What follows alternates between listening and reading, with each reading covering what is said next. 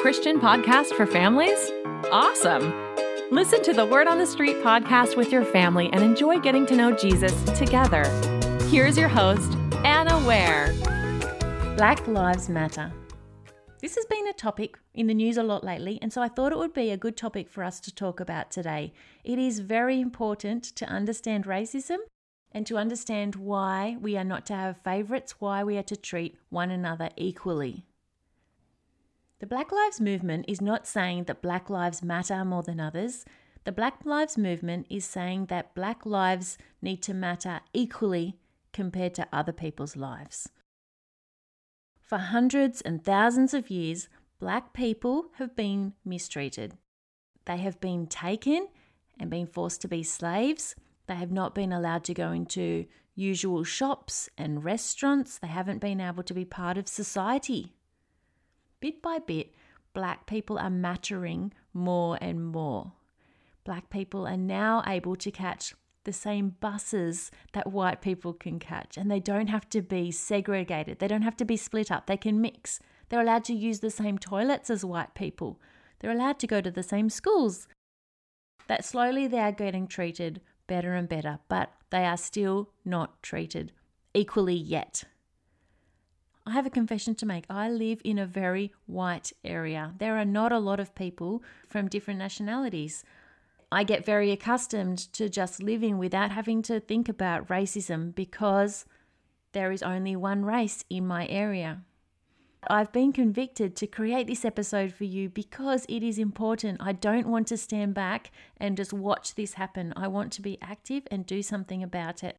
So I am creating this episode for you now to help you understand how important it is for us to love everyone equally, for us to love black people. But I am a little bit apprehensive about creating this episode. I'm worried because I live in such a white area that I'm going to say something inappropriate or I'm going to be offensive. I don't want to be racist, but sometimes phrases that get ingrained in us for so long are offensive and we don't even realize they are. So I'm going to try and talk slowly and carefully and speak from the heart about this really, really important topic. What happened to start off this Black Lives Matter movement? What happened to George Floyd? He was a black man who was mistreated in a very, very serious way by a white police officer. And the black community decided that's enough. We are sick of being treated like this and we want to be treated better. We want to be treated as equals, and that is a fair enough call. They are getting bullied. If you go to school in Australia, you'll know that bullying is a big deal. Bullying is ongoing, deliberate intentions to cause harm to somebody. It's being mean to a specific person on a regular basis, often. Black people are experiencing bullying from white people every day.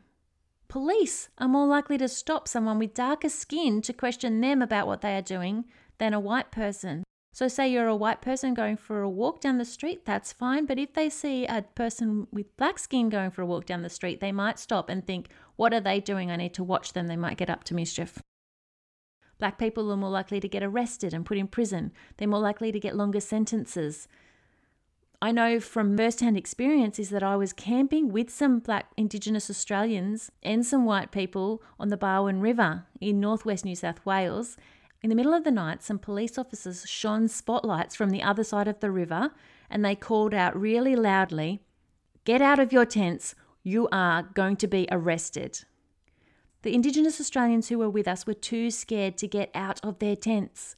One of the white guys who was with us got out and the police officers yelled out, Oh no, they're white. They got into their cars and they drove away really quickly. Black people experience that kind of treatment all the time. If you're somebody who gets bullied on a regular basis, it's not very nice, is it? Now, research has shown that people who watch bullying, people who are just an audience to bullying, are actually active in the bullying. They are acting as an encourager to the bully.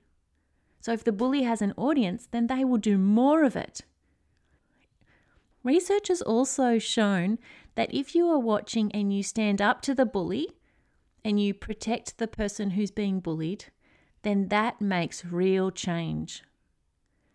So if you see bullying and you stand up to the bully, then you're making real change. So, what black people want us to do is they want us to stand up for them. If we see bullying happen to them, they want us to say, Stop it, that's not fair. My daughter Lucy was in her first year of school. She was only five years old and she was a bystander for some bullying. Lucy saw two of her friends being mean to a third friend and she watched. Because she was watching, because she was a bystander, she got a detention. That's how much our local school is cracking down on bystanding. And I want to encourage you not to be a bystander too. I don't want you to stand back and watch injustices happen. What can we do? Oh, that's a really hard question. How about we look at what Jesus did first? What did Jesus do when he was alive? When Jesus was alive, it was the poor, the sick, those who couldn't walk, those who were blind, as well as the tax collectors who were bullied. And Jesus befriended them. He ate with them. He cared for them. He told them how they could have eternal life. Jesus loved them. So, what can we do? We can love people who are being bullied. We can love black people. What does the Bible say about racism? Well, in Galatians chapter 3, verse 28, Paul says, Faith in Christ Jesus is what makes each of you equal with one another, whether you are a Jew or a Greek, a slave or a free person, a man or a woman. So that's saying all Christians are equal. Romans chapter 2 verse 11 says, "For God shows no partiality." Which means favoritism. God shows no favoritism. God doesn't have favorites. He loves us all equally. And right back in the early parts of the Bible in Leviticus 19, this is what God says Don't mistreat any foreigners who live in your land. Instead, treat them as well as you treat citizens, that's people from your own country, and love them as much as you love yourself. Remember, you were once foreigners in the land of Egypt. I am the Lord your God. God wants us to treat people from other countries, people who are not like us, people with different cultures, people with different skin, as well as we treat ourselves. He wants us to love them as much as we love ourselves. So, who matters? All lives matter. Which lives need our love and care the most? Those who are suffering, those who are bullied, those who are asking for help, those who God puts in our lives. And at the moment, black people are suffering, black people are being bullied, and black people are asking for us to support them. So, what can we do to support them? We cannot be a bystander. If we see mistreatment, we can stand up for those who are being mistreated. We can look for people who are suffering and asking for help, and we can love them. Parents can use social media, we can donate money, and we can sign petitions Black lives matter to God, and so black lives need to matter to us too. Here are the discussion questions. Number one, what does God think about racism, and what do you think about racism?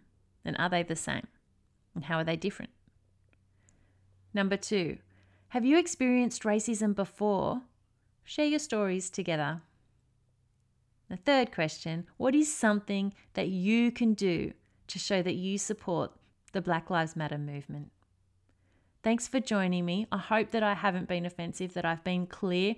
I just really wanted to spend this episode conveying how much we need to love everybody. We need to love people who are different to us. We need to love black people.